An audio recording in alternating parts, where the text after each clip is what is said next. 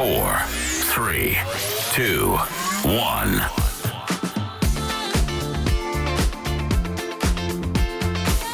第588回クリエイティブライフポッドキャストシーズン4です。今日は2023年2月7日火曜日の夜です。このポッドキャストは毎週火曜金曜の早朝に配信しています。え今日は夜の配信となります。え今月の21日から23日までえラスベガスでアドビサミットが開催されますので、えー、まあねあのちょっとなかなか参加は大変みたいですけれどもあのバーチャルで参加もできます。あの無料でオンラインで参加ができます、まあ、登録すれば、えー、参加できるんですがえーとですね、これ2月1日からも登録が開始されておりまして、まあ、200以上のセッションとハンズオンラボということなんですがラスベガスに行っている人たちがメインなので、えーと、オンラインだと無料で視聴できるんだけどもセッション数はかなり少ないんじゃないかなと思うんですね多分ね。でデジタルマーケティングのカンファレンスなのでクリエイティブクラウドのユーザーが興味を持つようなセッションはちょっと少ないかなと思いますがおすすめしたいのはまずキーノート、えー、これは日本時間だと22日の水曜日の深夜1時からですね。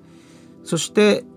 これまあアドビがどの方向に向かうかみたいな話が少し入ると思います。まあ、基本的にはあのこの Experience Cloud の話にはなりますけれどもそして Sneaks っていうのが Adobe Max と同様にですねあのこの Adobe サミットでもあります。新しい最先端の技術をちら見せするという、まあ、イベントなんですけどもでこのスニークスがですね、えー、20日本時間だと23日木曜日の午前9時半からということですね。えー、現地だと5時夕方の5時半からなんですが日本だとですね、次の日のつまり23日の、午前9時半からということになりまして、えー、これはまあ楽しめます Adobe Max と同じような感じになりますね今回スニークスの共同ホストは元 NBA のですね、えー、プロバスケットボールの選手の、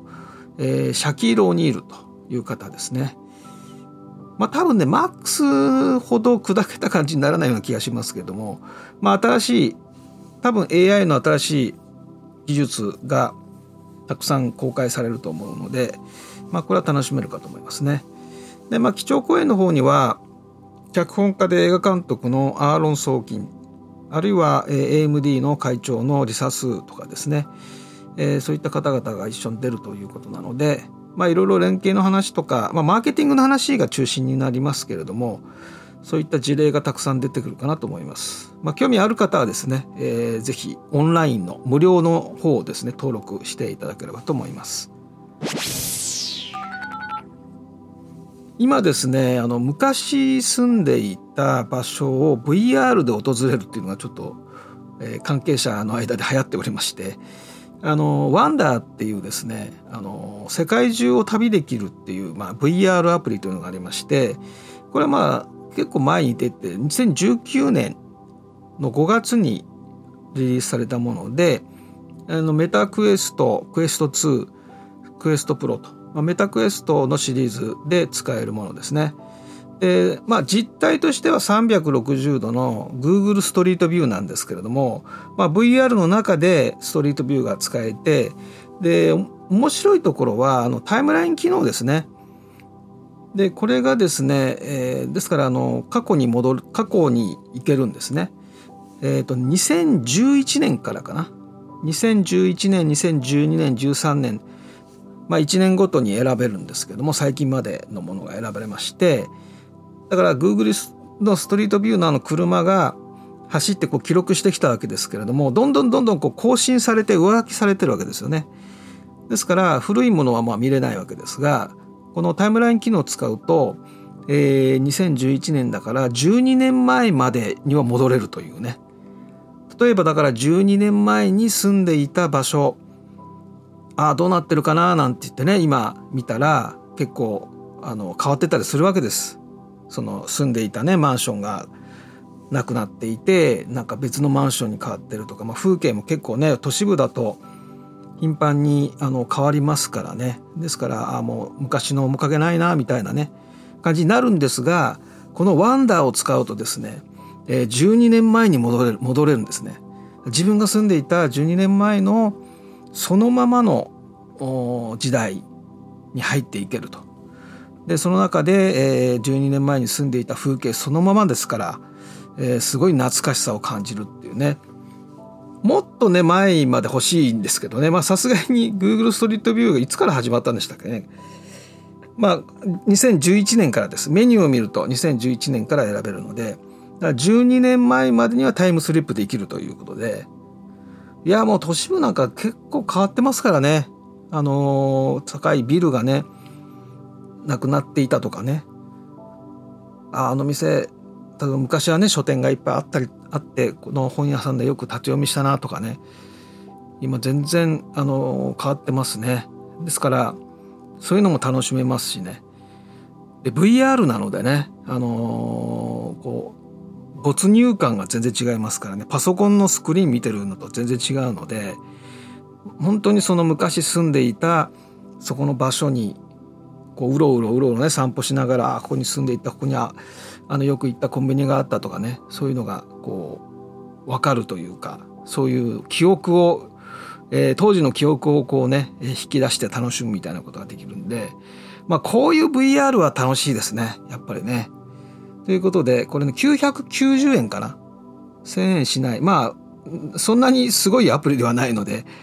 実態は Google ストリートビューなんですけれどもまあ、このタイムライン機能とこの VR で楽しめるっていうところがねあのすごいいいとこだと思うのであのメタクエスト2持ってる人はぜひあのワンダー990円楽しめますので、えー、今年はジェネレーティブ AI 元年ということで、まあ、AI が生成する画像テキスト音楽などをまあ、既存のセオリーやスキルと組み合わせて、えー、全く新しいクリエイティブ模索していきましょうと今年はですね、まあ、全てのリソースをこのクリエイティブ AI に投入していくということで、えー、今までやってきたこととは随分違う違った活動になるというお話を前にいたしました。まあ、3年から5年で起こるであろうパラダイムシフトを見据えた活動になるわけですけども、まあ、クリエイティブ AI に関しては2016年頃からスタートして、まあ、主に Adobe の AI ですね。Adobe 先生を中心としたまあ、フォトショップに AI 機能がたくさん入ってきた時期でもあったので、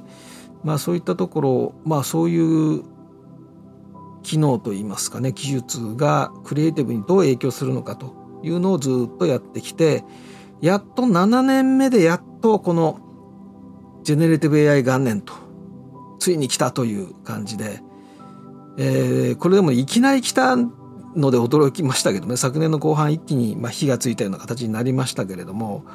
それでまあフォトショップ AI 研究会という、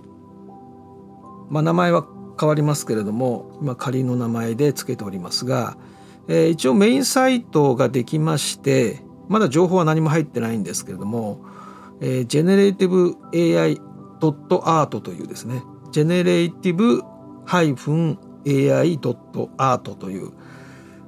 えー、ドメインのサイトこれがメインサイトになります。で今もうページは公開されてるんですが何も情報が入ってないのでダミーの、えー、ページになっていますのでまだツイッターとかでも全然公開していませんけれども一応あのメインサイトはもうドメインがにアクセスできる状態になっていますでラーニングサイトの中にあるで今、フォトショッププラスジェネレティブ AI っていう名前のなんか講座みたいな感じになってるんですが、まあ、講座ではなくて、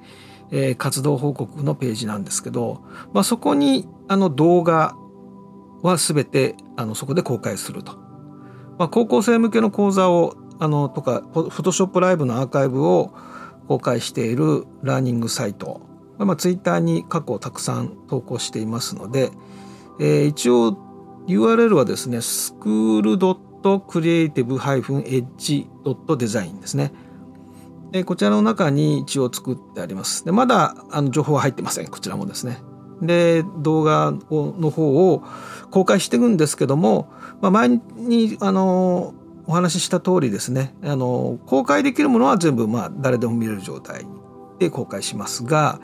えー、これはちょっと説明が必要かなというものに関しては一応パスワードで視聴するような形にしましてで、えー、そのパスワードに関してはこのポッドキャストの中でお知らせするというやり方を取りたいと思ってます。で、アドビストックに関して、えー、これ昨年のですね、12月にですね、えー、このジェネレティブ AI に関しての新しいガイドラインというのがあの制定されたんですがあまり知られていなくて、えー、よく聞かれるんですがえっ、ー、とですねこれはあの日本語翻訳もされて日本語のあの日本のアドビブログの方にもあのページができていますけれどもえーと、人間の創造性の拡大のために Adobe ストック、えー、画像生成 AI で作成したコンテンツについて新たなガイドラインを制定という、まあ、そういう記事が上がっています。えー、3億2,000万点以上の、まあ、クリエイティブアセット素材ですねを、まあ、販売する Adobe ストックは、えー、画像生成 AI ジェネレティブ AI を使って作成したイラスト投稿に関する新たなガイドラインを制定しましたということで一応ですねちょっと引用しますと、えー、Adobe の新しい画像生成 AI ポリシーは、まあ、これらのツールの力をアーティストの手に委ね AI 生成コンテンツであっても他のコンテンツと同様に扱います。また、えー、コントリビューターが、えー、当社のロイヤリティガイドラインにのっとり、えー、通常通りロイヤリティを獲得できるように定めます。まあ、要するに AI で生成したからといって排除したりはしませんよと。まあ、通常のコンテンツと同様に扱いますと。AI で作ったイラストとか写真とか、まあ、そういうものもあの同様に扱いますと。そして、えちゃんとあのロイヤリティを要するに販売できるようにしますよと。ただしということですね。えー、Adobe の画像生成 AI ポリシーでは、適切な許諾なしに第三者のコンテンツをもとに作成した、えーまあ、例えば人とか場所とか知的財産アーティストのスタイルなどに言及したプロンプトで生成されたものの投稿は禁止と。まあこれはまあ当然っては当然ですね。例えばミッキーマウスとかねポケモンの、えー、何でしょう、まあ、そういうキャラクターをなんか生成させたりとかなんか有名人有名な俳優を生成したりとかね。そういうのはもちろんダメですよと。審査の時に引っかかりますよということですね。まあそれも当然のことだと思います。ただなかなかあのマイナーなアーティストのスタイルを真似それを AI で生成させてなんかそのアーティストの絵そっくりなものが出てきた時の判断とか難しいでしょうね。まあこういうのはだから全部はチェックしても難しいところはどうなんだろう。それはだからその本人が、えー、何かそのクレームを出したりとかっていうことで少しずつ整備していくのかなと思いますけれども。まあ一応はあの言えるのは AI で生成したまあこれでもねアートステーションでも全部そうだし基本あの OK なんですよね。AI で生成したものを作品として、えー、ちゃんと投稿できますよということなんですがまあその使い方についていろいろあの問題があれば、えー、削除されたりとかね、えー、そういうことは通常通り行われるということでで今後ですね今ですから3000、えー、3億2000万点以上のアセットがアドビストックにあると。まあ4億とか5億とかね増えていくんだと思うんですが、えー、3年から5年以内に、まあ、パラダイムシフト起こるだろうというふうに見ているわけですが、アドビストックの場合、まあ、30%から40%ぐらいが AI 生成の、まあ、素材になるんじゃないかなというね。で、もっと言えば、アドビストックにこの AI 生成の機能が搭載される可能性は非常に高い。マイクロソフトはもうやってますしね。あのアドビストックで検索をして、えー、まあそこに蓄積されている、まあ、3億2,000万点のアセットを検索して探して使うと購入するということとアドビストックで生成する。プロンプトでね、えー、自分のイメージを生成する。みたいなことも当然入ってくると思いますね。だからもう本当にこうクリエイティブ革命というかね、えー、だって絵を描けるかどうかとか写真撮れるかどうかじゃないんですもんね。そのテキストでプロンプト職人じゃないですけどプロンプロンプトエンジニアリングみたいな世界になってるからだから例えばもうすでにね高校生が、あのー、そのグループ活動の中で絵が欲しい時に今までは Adobe Express の中で、あの、検索をして写真を探したりしてたんだけど、えー、今あの Midjourney とか使ってますからね。だから背景の画像が欲しければ例えば風景山とか空とか森とか海とか。ミッドジャーニーであのプロンプトを打ってそれで背景作ってますからね。でやっぱりおかしなところが出てくるからこれね相当長い文章を打たないとちゃんとしたあのものにならないからなかなかそういう時間かかることなのでまあ授業の時間の中にで中ではできないのでまあちょっと不完全なものでもいいからそのまま生成したものを一回フォトショップで加工する。例えば空の部分がちょっとおかしければフォトショップの空の置き換え機能を使うとかね。非常にうまくやってますね。だから AI 生成で簡単で便利っていうことじゃなくて自分の創造性に妥協せず例えば欲しいこういう絵が欲しいんだけどもアドビストックの中にないから、えー、じゃあやめようかじゃなくてその自分のイメージをもう自分で作り出すみたいなことができちゃうと。結構ね先生方はヒヤヒヤしてますね。これはいいんだろうかっていうね。今学生たち生徒たちがこの AI で作ってるけどこれを授業でやることがいいのかどうかこれを今使わせることがいいのかどうか常にこう自問自答じゃないけれどもあの本当あの AI の時代であのなんかすごいすごいねだけじゃなくて何か問題が起きないだろうかとか常に考えてますね。まだ答えはないという。ただ現場教育現場に間違いなく入ってくるしこれを教えなくてももうスマホのアプリでたくさんこのジェネレーティブ AI のアプリが出てきてますからまあ生徒たちはあのこっそり使ったりとかねあの個人的に使うでしょうからまあだから実験的というまあそういうちょっと便利な言葉を使いますけれども早い段階で試行錯誤なんか小さいトラブルが起こってもその小さければ小さいほどあのそれが学びになるわけですから、えー、積極的にやった方がいいかなとは個人的に思ってますけどね。でまあただねあの大型の印刷物に使うとかってことになるとこれちょっとまだ無理ですね。無理というのはあの解像度を高めようとするとアップスケーリングの AI 技術を使わないといけないのででそうするとね今度別なまた AI のツールを使うことになりますのででね例えば一番安いやつだとトパーズのフォト AI ですかね、えー、これが199ドルで、えー、2万6290円。多分一番安くて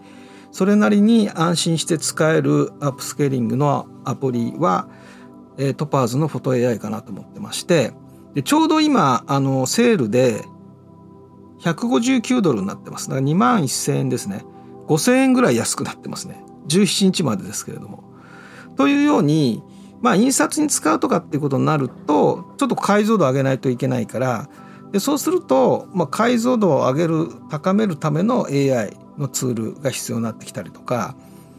まあいろいろですねあの手軽にできるのは本当にあの小さい画像をでそんなにクオリティを高められないところでお試しみたいなところでは無料でできるんですが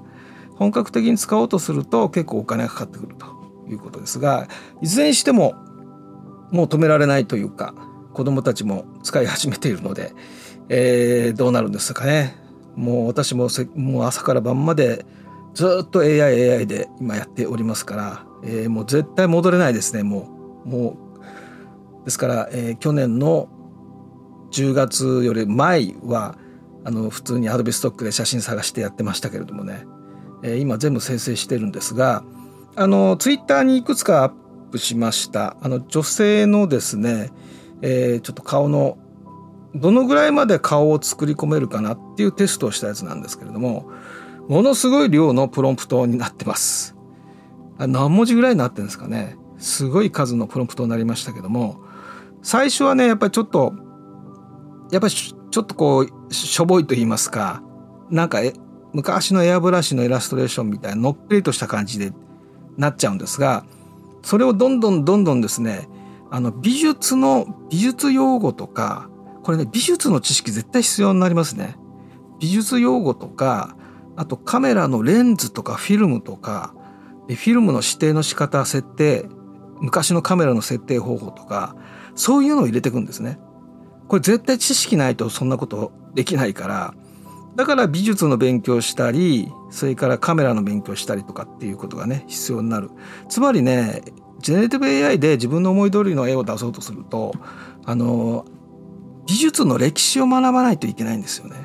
そうしないと専門用語が出てこないから。で専門用語で指定していかないとリアルになっていかないので。だからそのあたりは、まあ、こちらのねポッドキャストそれから、えー、そのフォトショップ AI 研究会のページの方でちょっと書いていきますけれどもね、えー、なかなか大変です。美術の歴史とかやっていかないといけないので。ということで、えー、ぜひねこれあの皆さんと共有していきたいと思います。えっ、ー、とですね新しいフォトショップのプラグインで、えー、ディフューズリー AI というのが出たわけですけれどもこれはあの Photoshop のプラグインで、えー、実は Creative Cloud デスクトップアプリからインストールができます。ちゃんとあの登録されているものなんですがでこれがまあプロンプトのイメージ生成ですね。それから、えー、この塗りつぶした領域にイメージ生成できる機能。あとアップスケーリングの機能があったり。結構高機能なんですけどもでこの塗りつぶした領域をイメージ生成っていうのは例えば人間の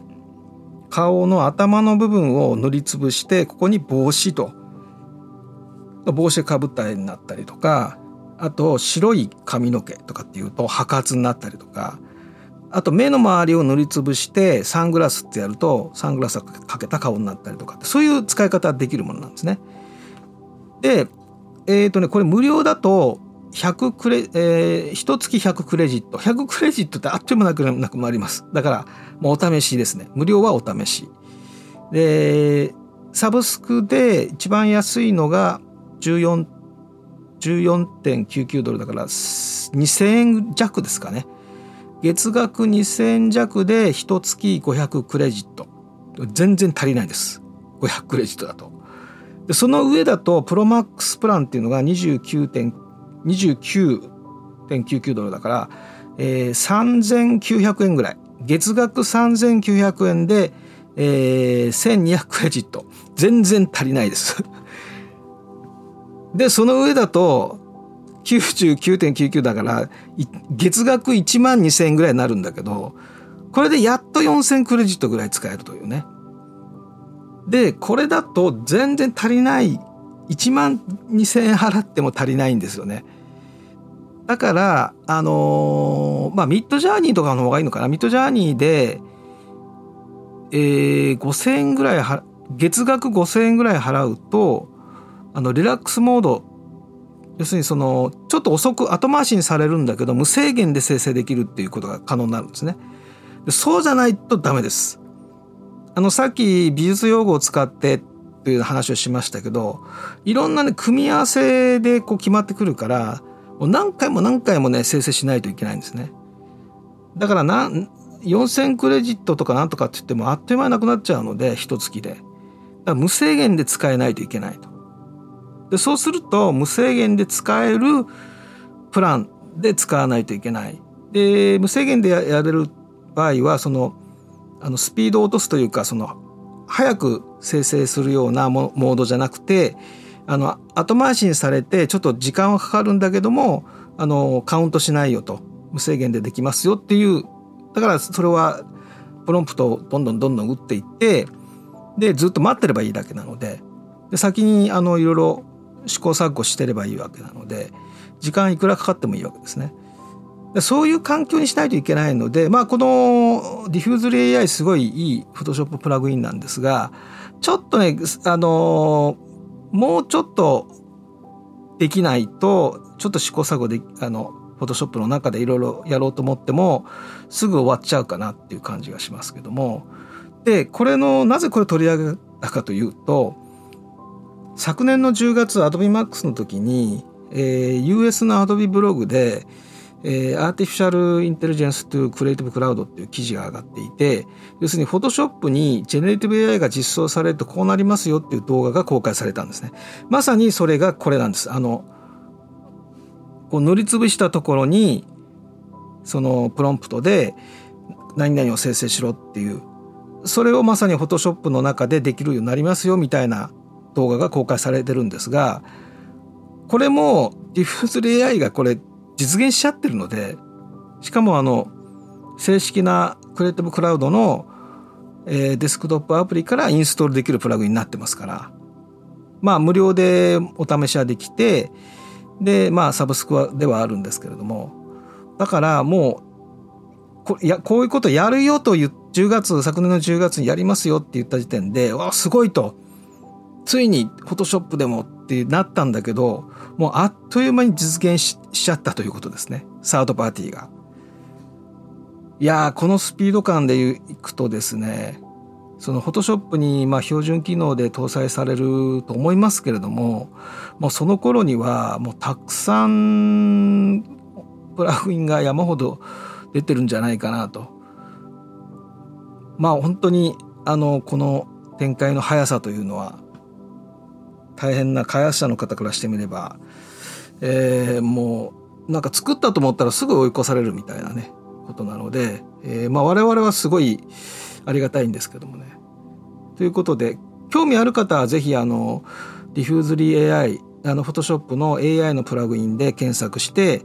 あの Creative Cloud のデスクトップアプリから Photoshop にインストールできますのでちょっと無料で一回試してみてほしいと思います。あのプロンプトたくさん入れないといけないのでちょこちょこって入れたらもうすごい雑な絵しか出てきませんので、まあ、そのあたりですねまあそのあたりも経験していけばわかるかと思います。えっ、ー、とメイブというですね、えー、これ韓国のバーチャルガールズグループっていうのがデビューしまして、まあ、要するにデジタルヒューマンの K-POP のガールズグループですね。全部 CG なんですけれどもメタバースエンターテインメントというプロダクションに所属しているということらしいですがで1月25日にですね「パンドラ」という曲でデビューということでまあちょっとあの、まあ、XG が今韓国で活動しているのであの韓国の番組を全部見てるんですが向こうはあの YouTube に公式が全部流すのであのテレビ見てない人も YouTube で見れるんですね。でその中で、えー、カウントダウン TV じゃなくてなんかあの今あの人気のトップ10みたいな、えー、映像が上がっていてで XG が第2位で第1位がこのメイブこのバーチャルデジタルヒューマンのグループであ面白いなと思ったんですけどもあのいわゆるカトゥーン系じゃなくてえっ、ー、とねリアルのデジタルヒューマンなんですねその CG キャラクターが。でこれどうしてもあのゲームゲームのキャラクターがいくらリアルになってもあのどうしてもこう実写にはならないですよね。こうリアルなんだけれどもあのやっぱり CG のリアルの域は出ないというかでそこがねちょっと無個性どうしても無個性になっちゃうかなというまあ、ぜひちょっと見ていただければ分かると思うんですがあのリアル系なんですあのこのデジタルヒューマンがリアルな感じにしていてでみんな美形だからあのー、なんかちょっと区別がつかないというか個性がわからないという感じでなかなかちょっとこうアイドルグループとしては厳しいかなと。だったらですねあの 2D と 3D のハイブリッドスタイルっていう方がいいんじゃないかなと個人的にちょっと思ってましてでこれ結構前にですね KDA っていうですね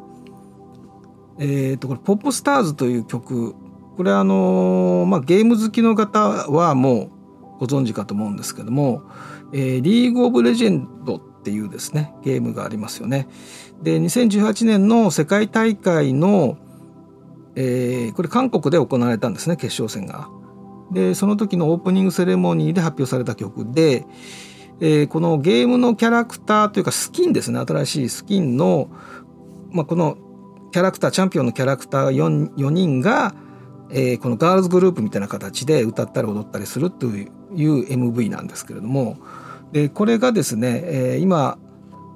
再生数がすごいことになってまして、えー、5.4億再生 YouTube1 億再生でもすごいんだけど5.4億再生、えー、なってます。でこれはまあ2018年のこの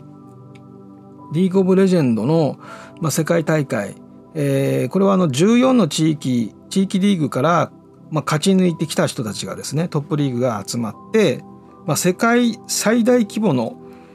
e スポーツの大会になっていてでこの2018年は決勝戦韓国で行われて、えー、これのねユニークビュアー数っていうのが出ていて重複なしの視聴者数ですね。9960万人、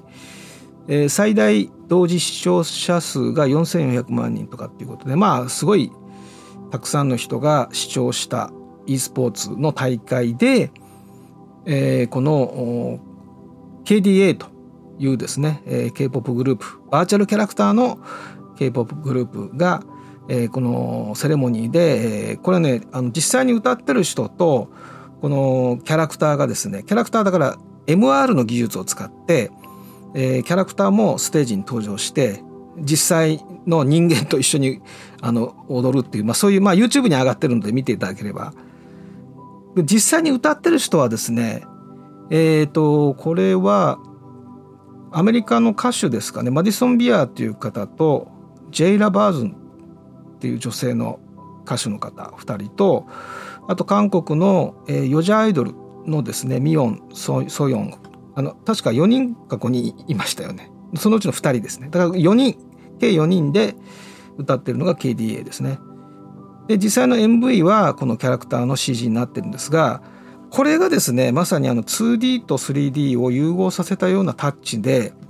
すごいよくできていて私もこの当時すごい CG だなと CG というかキャラクターの個性がねそれぞれがあってすごいまあゲームのキャラクターではあるんですけれどもでこれを作ったのがですねあのネットフリックスでやってるあのアニメシリーズの「アーケイン」あれを作っているあのフォルティッシュプロダクションというですねあのフランスのスタジオ。パリに本社があるアニメーションスタジオですね。2009年に設立した会社なんですがでここの、フォルティッシュタッチっていう 3D なん 3D キャラクターなんだけど 2D のように見せてる。あの日本のセルシェーダーセルセルっぽいやつじゃなくて Arcane です。あの Netflix の。ああいう感じの 2D と 3D を融合させた独自のグラフィックスタイルが売りのこの Fortiche タッチという。これがねすごい良くてまあハイブリッドスタイルですよね。でそれで作られたこの K-POP のガールズグループのビデオがすごいよくできていてあこれだったらバーチャルアイドルもうこういうタッチですごいかっこよさを売りにしてでアニメーションのこのグラフィックスタイルというか、えー、スタイリッシュなところでやるとすごいいいんじゃないかなと当時から思ってたんですがで今回まあこの今年、えー、1月にデビューした、えー、このメイブというねえー、韓国の4人組のバーチャルガールズグループがちょっとリアル系だったのでああやっぱりちょっとリアルだとどうでしょうかね。あのあまあ好みもあると思うんですけども、まあ、確かにこの美形の CG キャラクターだからそれなりに絵としては入るんだけども、まあ、アイドルとしてのめり込めるかなというところもあったのでまあ、ちょっと比較して見てみたところですねあやっぱりこっちの方がいいかなと、まあ、あくまでもこれ個人的な好みかもしれませんが、まあ、アーケインのねああいう絵のタッチで歌ったり踊ったりするという感じのビデオになってます。もし、えー、見てらっしゃらない方はぜひ見てみたい見てみてください。はい、えっ、ー、と XG のですねシューティングスター25日に先月の25日にですね、えー、3曲目が出まして今まだあの韓国で活動中なんですけども今1281万再生ということで、えー、やはり TikTok 強しと、えー、もうね今あの歌の新しいあの人材を見つける時に、まあ、スカウトする時に必ずこのなんかこう束紙のプリントアウトした束みたいのがポンと出てきて全部 TikTok なんですよね。TikTok からこんなすごい才能のある子がいるよみたいのが来るわけですね。だから TikTok なんですよねまずね。XG もギャラズサイファーでまず TikTok からですからね。YouTube、YouTube かなと思ったら TikTok だったので。で、ちょっと驚いたのは、これはあの、まあ、シューティングスターの MV の前半オープニングとですね、まあ、2回目のサビのところがあの冬冬山、まあ、こう猛吹雪の山ですね、えー、を背景にそこに大きいヘリヘリコプターがあってその前でこう歌ってるシーンっていうのが出てくるんですが 3DCG の合成かとずっと思ってたらセットでしたね。えー、これあのアルファーズのところにメイキングのビデオが上がっていてそしたらもうものすごい大きいところにあの全部山とかセットで作ってましたね。でプロペラが回って止まった大きいヘリヘリコプターも全部作ってありました。すごいお金かけてますね。まあこれ MV はね、あの無料で今どこでも YouTube で無料で公開が基本になってますからこの MV で稼ぐっていうんじゃなくてだから回収するのは数年先というかえー、まあいろいろねライブやったり物販とかそれからファンクラブの会費とかね、えー、収入源たくさんの収入源を、まあ、総動員するような形にしないといけないんだけれどもここで手を抜くとまあ本格派でいくっていうかまあグローバルターゲットでやるっていうと今アメリカとかだと、えー、なんか聞いたところによりますとあまりミュージックビデオに予算が取れないらしいですね結構メジャーな人でも。だから韓国とかはすごいお金かかるからねあのその MV の作り込みが今結構アジアがすごいアジアの方がすごいんですよね。で XG ももうこれ全部 CG, CG で作って合成かと思ったらこの山とかも全部セットで作ってたんですね。だからすごいお金かかってだからあの CG にしちゃえすごい綺麗に合成できてるなと思っていてなんかハリウッドのスタッフとかに発注したのかなと、とさえ思ってました。普通ね、ちょっとね、チャチい感じになるというか、あの、ああいう背景で合成でやると、ちょっとね、安っぽくなる。昔の特撮っぽい感じにどうしてもなっちゃうんですね。それはなってなかったんで、いや、うまく合成してるなと思ったら、セットだったっていうことでね。いや、やっぱすごいですね、エイベックスはね。まあ、ここにドーンとお金を投資してるということがよく分かりましたがあのぜひちょっと確認してみてください。はい、えー、じゃあ次はですね、えー、次回 2, 2月10日の金曜日の早朝になります。